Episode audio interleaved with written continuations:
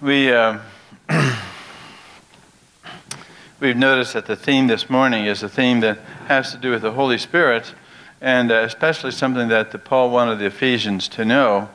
Um, and so we're going to look at that this morning. But as we begin, I was thinking about uh, this Christian photographer this season during Halloween. He wanted to uh, catch a, a ghost take a picture of a ghost because he's always failed to do that. So he went out to a haunted house and uh, he waited and he waited, and finally a ghost shows up. He says, Can I take a picture of you?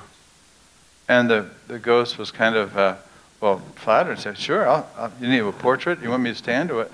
So he took several pictures of the ghost and uh, he said, I just want you to send me a copy when you get them done. Send me a copy, said the ghost. And the guy was so excited about getting the, the picture of a ghost. And he says, Yeah, I'll be glad to do that. So he goes back into the, uh, uh, his dark room and starts processing the film. And all of a sudden he opens it up and there's nothing on the film. He said, Oh, no. Nothing on the film. And so he was really frustrated. And so he, he says, God's teaching me a lesson here. I know it that. He says, The spirit is willing, but the flesh was weak.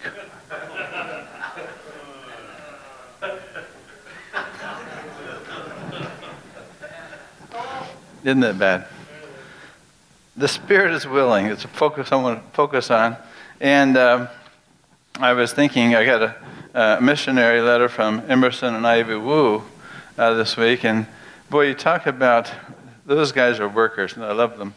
Uh, I just, I, am looking forward to see, hoping next year I can go visit them. But uh, it says, when we returned to the United States in July 17, we had scheduled more than 100 engagements to share God's mission work with churches, small groups, and individuals. We traveled through Pennsylvania, Ohio, Indiana, Kansas, California, Nebraska, with stops in Dover, Naples, Phoenix, Chicago, Portland, Seattle, and Vancouver. Traveling tens of thousands of miles around the states for a year was not easy. Our most difficult time was speaking 14 churches in 14 days. And then they said this We realized it was not possible for us to have such intensive travels this year if we had not had the Holy Sprint with us. it was a typo, but the Holy Sprint. There you go. and we tired easily. We enjoyed visiting the churches. And I thought, there you go. The spirit is willing, but the flesh is weak. Uh, you know, the theme this morning is, is God has done something, enabled his people to do that which is far beyond what we can think or ask. Because if the Holy Spirit is with you, then there is a power and a resource that goes untapped. And indeed, uh, and, I, and I thought, I always struggle with titles, but this idea that we are endowed and induced by the Holy Spirit is something we want to think about. And so, as we get, uh, as we reviewed last week, the um, we focused on repentance as something that we do, but the conversion is something that the Holy Spirit does. Is that when the Spirit of God comes inside a person, he doesn't stay the same. And when a child of God, uh, when, a, when a person is born again and make him a child of God, then the Spirit of God takes him into the Word of God and grows him up to be a man or woman of God. And so the idea of metanoia we've been talking about is this whole framework of seeing the world as the Holy Spirit sees the world. And that means there's, a, there's something radically different about you and me. The flesh cannot change the flesh. The flesh cannot liberate itself, cannot do anything except trying to manage its own sinful behavior. And so it becomes flesh management for a lot of people in a lot of churches becomes the definition of sanctification. That's not what we're, we're doing here at, at the um, CBC. The flesh is weak, and according to Paul, it is dead set against the things of the Spirit of God. So that natural man won't feel comfortable in a spiritual place where God is calling because the natural man won't respond. We need the Holy Spirit to teach us that He has already put off the old man. And we are now to learn what it means to live in the new newness of life in the Spirit. So that's what we've been talking about. the last couple of weeks, we've been talking about these three steps. And any of these three steps, you put off, you become renewed, and you put on. It's not rearrange the old furniture so it's same old, same old. There's something brand new about, brand new. And therefore, the old things pass away. And there should be things, we'll look at these things that pass away and the things that become new as we get into talking about the Holy Spirit. Now, if you are an American Christian, I would venture to say that most American Christians are very, very weak. The Spirit is willing, but the Spirit is also weak in American Christians because for the last couple hundred years there has been a, a approach avoidance because we don't know what to do with the Holy Spirit. Because if you look at church history, there have been all kinds of problems with understanding. I just, I just learned last week that the Four Square Gospel Church is called Foursquare. My brother goes to a Foursquare church. And I, well, why did they call it Foursquare? I didn't know why they call it Foursquare. But that was a split because there, there was a group called the Fourfold, and then it became the Foursquare, and they hold the same things except for one issue. They believe that Jesus is a King, Redeemer, and Savior, and the fourfold is He's the sanctifier where the fourfold, the four square, Jesus, Redeemer, King, and the baptizer in the Spirit. And they split over that one phrase: is he a sanctifier or is the baptiz- baptizer in the Spirit? Well, that's kind of a silly thing to split, o- split over, but they did. And so this idea that there's tension from the Pentecostals, evangelicals, Catholics, uh, mystics, we, we, we don't, we're not very comfortable talking about that. And yet I feel compelled that as you think about the Holy Spirit, uh, that there's something that we need to learn more to become rigorously anchored in what the Scripture teaches us. And it's, it's, it's a wonderful thing. So it's not something that we should be afraid of, but we simply need to be um, humbled and sensitive and open to learning what God has got for us. And so there's a lot in here. And so I want to go back before I get into the, the heart of the scripture just to review a couple things about this idea that the Spirit of God is a companion. The companioning of the Holy Spirit is the, the symbol that is in the New Testament that if you are in relationship and reconciled with God, excuse me, the, the metaphor is that you sit down at table. Behold, I stand at the door and knock. If any man hears my voice and opens the door, I will come into him and I will dine with him and he with me. With me is the theme. The idea that if you're going to sit at a table, well, what do you do when you go to lunch and you're sitting at the table? Um, and you're eating with your friends. What do you do? Well, you talk. And so the idea that is, is a safe place, a talking place where you get to learn what happened during the day and you share so and so. And uh, but the idea that at table with is the image that things are okay. And therefore, Jesus, when he comes to dine with you and dine with me, it's a time of fellowship, a time of relationship. And so, this idea of companioning the word companion is com means with, pan, pan, Latin, Spanish, bread. Is the breaking of the bread, it's the sharing. And, uh, but this idea that God is with us, we understand. That God, God, God's presence, and Rick, you mentioned that today in the Sunday school, that, that as, a, as a young Christian, you began to know that I'm not alone, I, God is with me. Well, we know that God is with us. And so, all the way through the Old Testament, you'll see verse after verse after verse, story after story. Moses said, God, if your presence do, does not go with us, do not lead us out of Egypt. Moses wanted the presence of God, and God did lead him. Same for Joshua. And the Lord said to Joshua, Today I will begin to exalt you in the eyes of all of Israel, so that, may, that they, that Israel may know that I am with, with with, did I say with? That I am with you as I was with Moses. Jo- Moses learned it, Joshua learned it, Isaiah learned it, so do not fear, for I am with you. Do not be dismayed, for I am your God. I will strengthen you and help you. I will uphold you with my righteous right hand. Isaiah 41:10. And so you go through the scriptures. Haggai, here's the verse in Haggai. Now be strong, Zerubbabel, declares the Lord, and be strong, Joshua, um, because you and all the people of the land, because I am with you. And so the Old Testament, the people of God always understood that God, Yahweh, was with. He was a with you kind of God. And therefore, he would say to Jeremiah, Do not be afraid. No matter what you go through, whether it's cancer or any accident or ordeal among it's God is with you to the end of the age, said Jesus. Well, we know that about God, and that's why when Jesus was born, he was called Emmanuel, God with us. And so the idea that God is with us and Jesus is with us, we understand that. But when Jesus said, I'm going to ask the Father, and he's going to give you another helper another paraclete, another one, an advocate, one who's, who's a friend who's going to companion you, partner with you. He's not your co pilot, he's the pilot.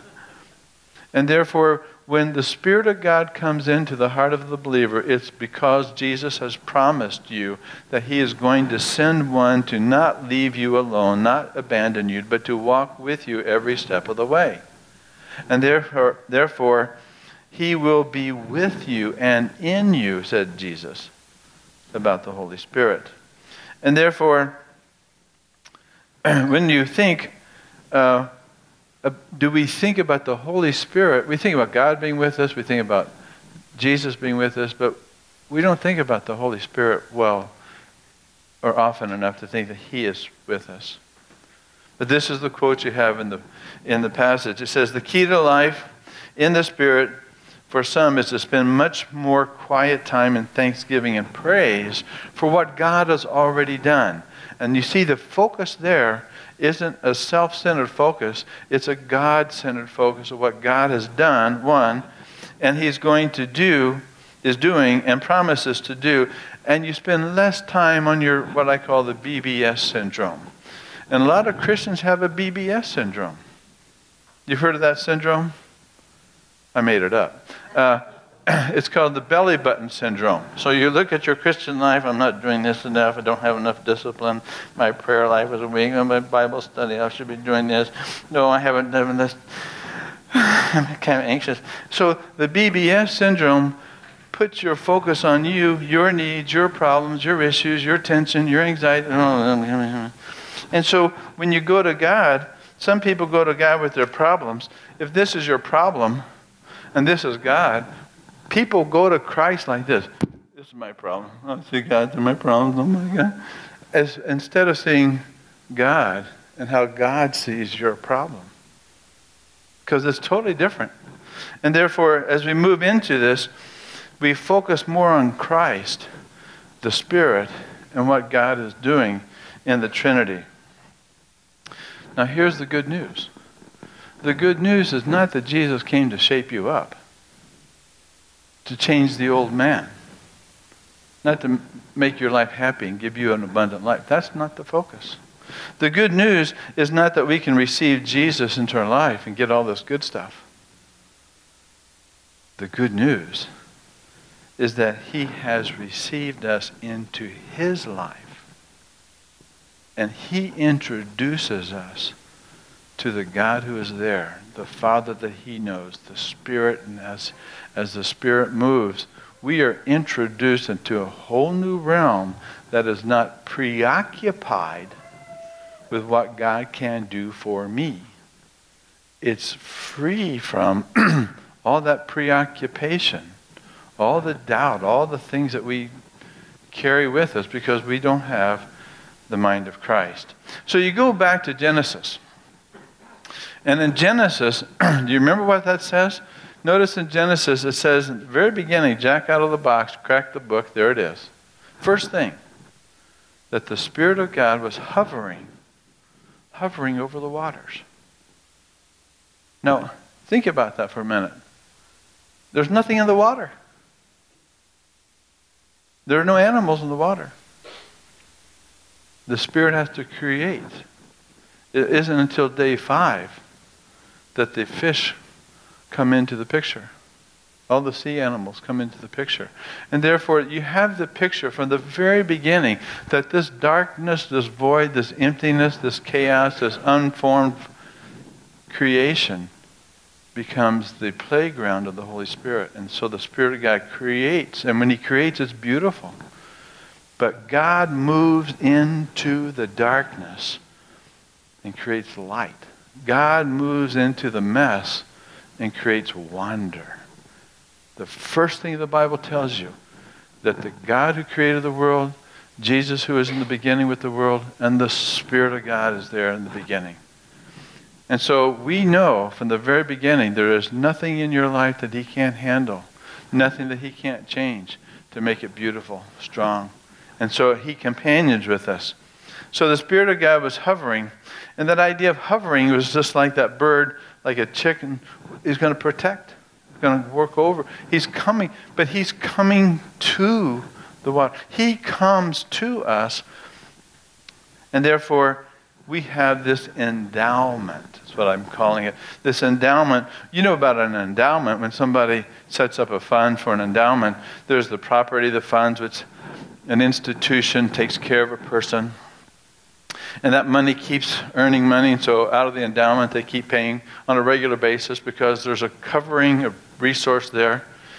But it's also an attribute of mind or body, it's a gift that you have been given.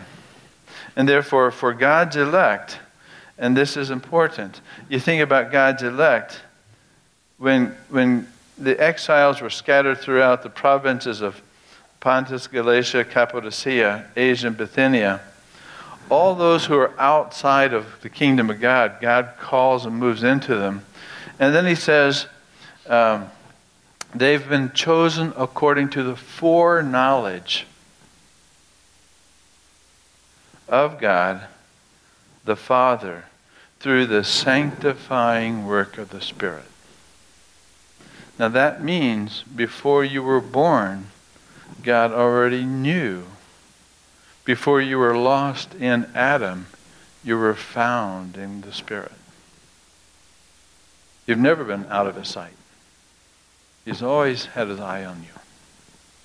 There's something magnificent about this wonderful, protective, resourceful spirit that moves towards us. And yet, to understand this, where we are to bring it up to today, you have to understand this word in, in, the, um, in the New Testament. When you get into this idea of the law, the nomos, where the word deuteronomos, the second law, the idea we're going to look at is the law. And uh, let me give you an illustration about this. When you talk about the law, the law, when it goes to science, uh, it talks about the properties or the elements that are operating in any kind of law. And so I've got this balloon here. And so just to show you what this means, is as it is, it's empty, not void, it's void in there, but, but, uh, but I'm going to breathe my spirit into the balloon, so I'm going to try to do that without any hesitation.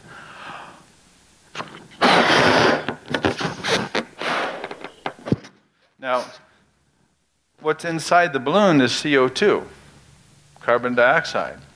And the relationship between the carbon dioxide inside the balloon has to respond to another law, and that law is called gravity. So there it goes. There's the law of gravity that's an operation that you can't break. And there are certain, God, certain laws in nature that God won't break, they, and man can't break because they are the laws of nature, the laws of science, thermodynamics, law of gravity. But I happen to have here the other illustration that points out the idea that there's another law in existence, and it's the law of buoyancy. When you have helium, Helium is superseding the law of gravity, and it doesn't have the same relationship as the CO2. The idea that the law of the Spirit is a different law than the law of sin. Uh oh, Bob, you have to get the ladder now. now that's up there just to remind you that there's something more powerful than the natural law that we live by, think with, and live in. It's the law of the Spirit. But without that Spirit superseding, we succumb to the law of sin and death. The flesh is weak. The flesh is conditioned, cannot get out of the prison of the law of sin. And where sin is, the wages is death. This law that Paul is trying to teach to the Ephesians is the Mosaic law, not the Talmudic law. But the Mosaic law means that what God wants us to enjoy and experience in terms of the love of the law, the goodness of the law, sin destroys and says we can't do it. Kind of like an x ray machine, the law shows us where we are not doing the law. And therefore, the purpose of the law, to express God's goodwill as expectation, desires, shows us our failure. So we, we can't keep it. And therefore, we're bound by this law of sin. And whereas the law, if you read through that Ten Commandments, everything that God says is always other centered. You love the Lord. You love your neighbor. You don't steal because you're sensitive to the other. You don't lie because you're sensitive. You don't greed because you're sensitive to an other centered lifestyle. And we're not that way because we've broken the law and the covenant. Let me go back here. To break the law is to promote selfishness. Now think about that. To break the law is to invite his judgment. To break the law is to enslave the soul. So you want what you want, you get what you get. And what you get is not what you want. Isn't that true? What you get by manipulation, you keep by manipulation. And then you have to protect by manipulation. And it's not what you want, it's not what you're built for. And therefore, we have broken the law and the covenant. So we think, and here's our problem in our natural way, we think that we can get accepted by God if we just keep the law. And that's what religion is. That's what CO2 does to the balloon. It will make it rise, but then it quickly falls. Because you can't get God to accept you by keeping the law. Because the law doesn't deal with the issue of self centeredness. The law doesn't deal with the sinfulness, the breaking of the covenant. Therefore, the flesh will always be operating in the flesh and always be operating in a self centeredness that's not focused on the relationship. That's why the flesh can't change the flesh.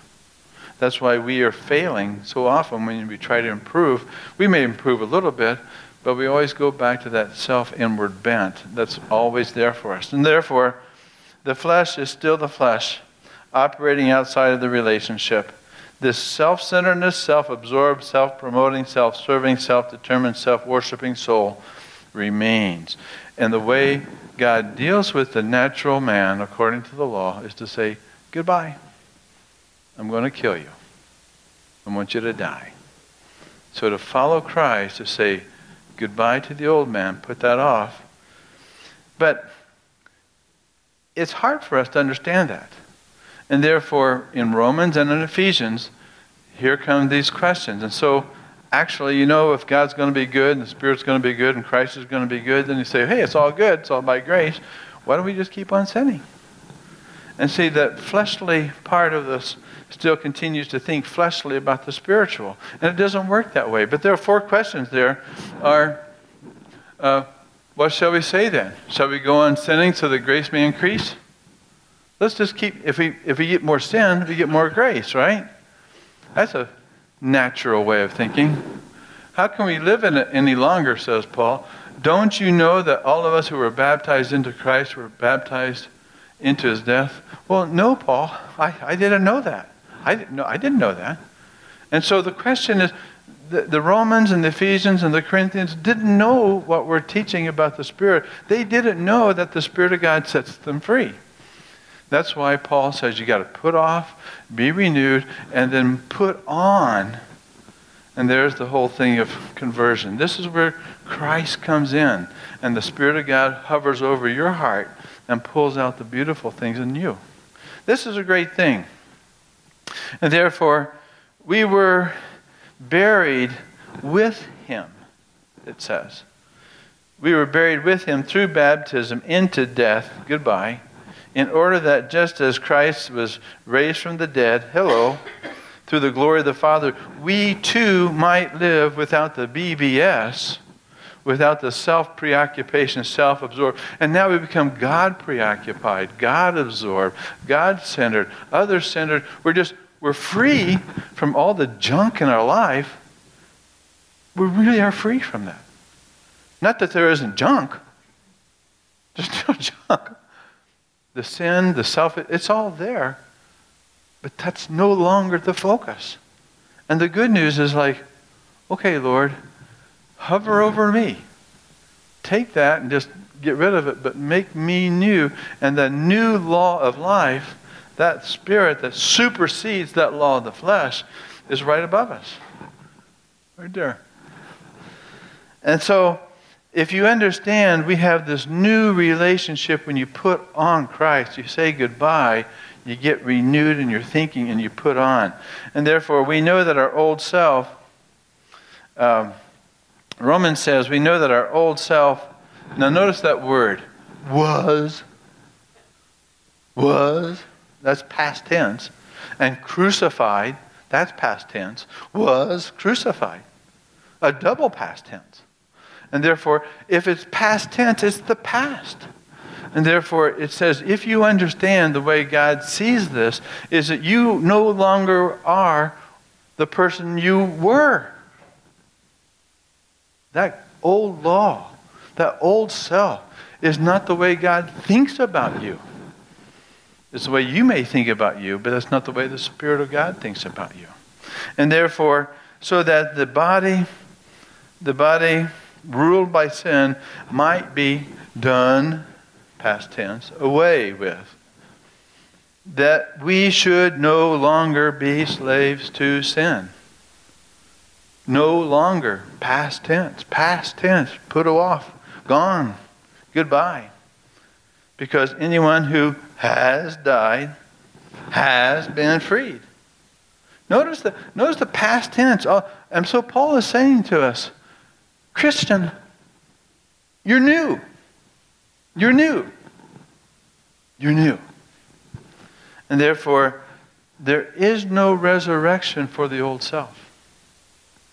God is not interested in shaping up the old self. He doesn't want to change the old man. He wants to say goodbye.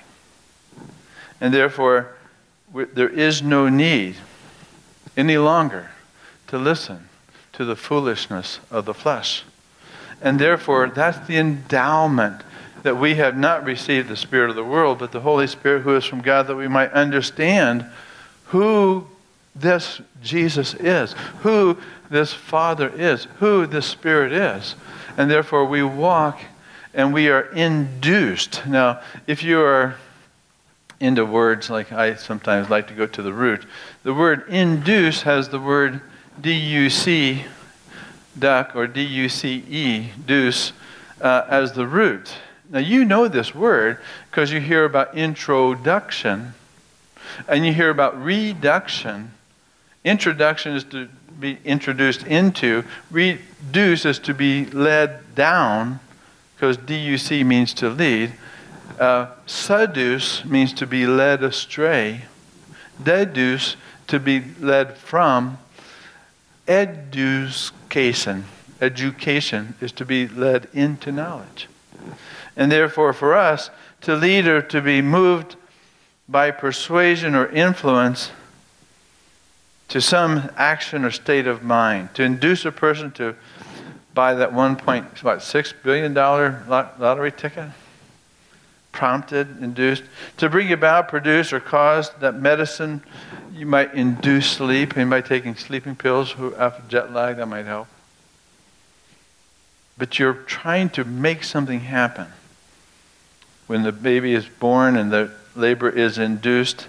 So you see this idea that the induction into the kingdom means that the Spirit of God is going to lead you personally by name in your body, in your mind, and in your spirit into this wonderful relationship that God wants you to have and enjoy.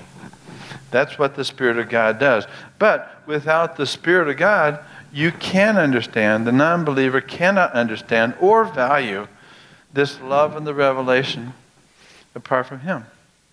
And therefore, without the Spirit of God, you are stuck in this law of the natural man self improvement, self improvement, self absorbment, all those things. But the law is spiritual.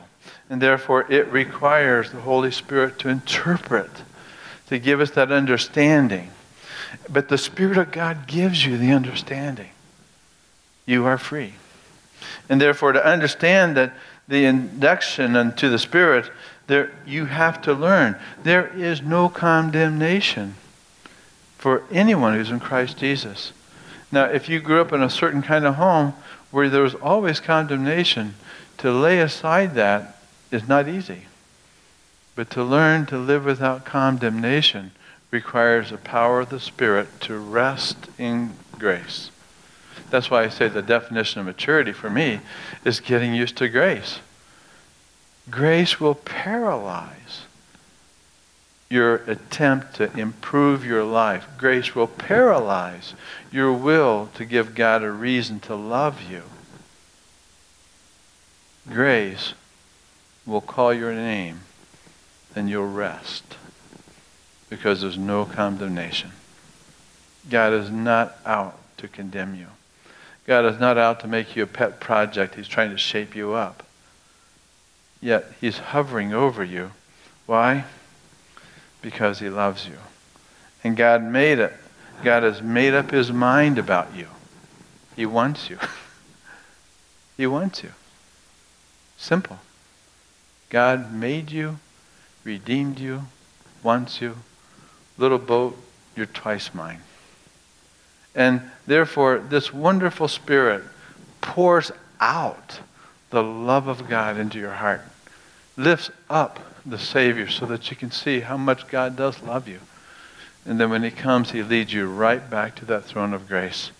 Man, what a wonderful spirit this is. And therefore, I no longer have to be preoccupied with the old man because I'm in love with this new relationship in Christ. And therefore, the world can't accept him because it neither sees him or knows him, but you know him.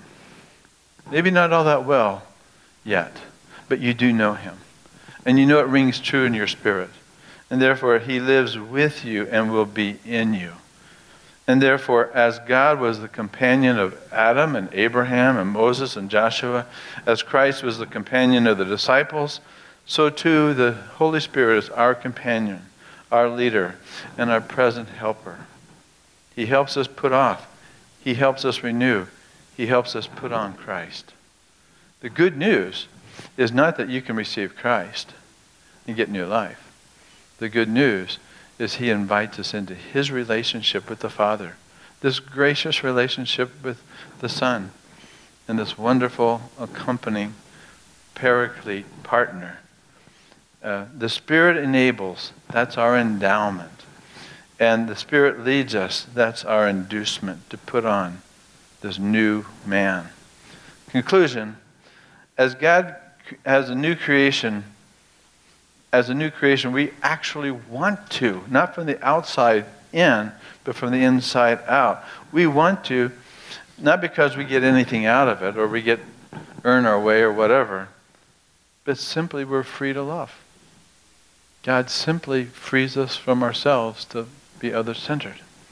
So we say with the psalmist, I desire to do your will, God. Oh my God, your law is within my heart. And for that reason, we have hope that God is with you to the end of the age and beyond. Isn't that great news? Now, the Ephesians had to learn that. The Romans had to learn that. The Corinthians had to learn that. We all have to learn that.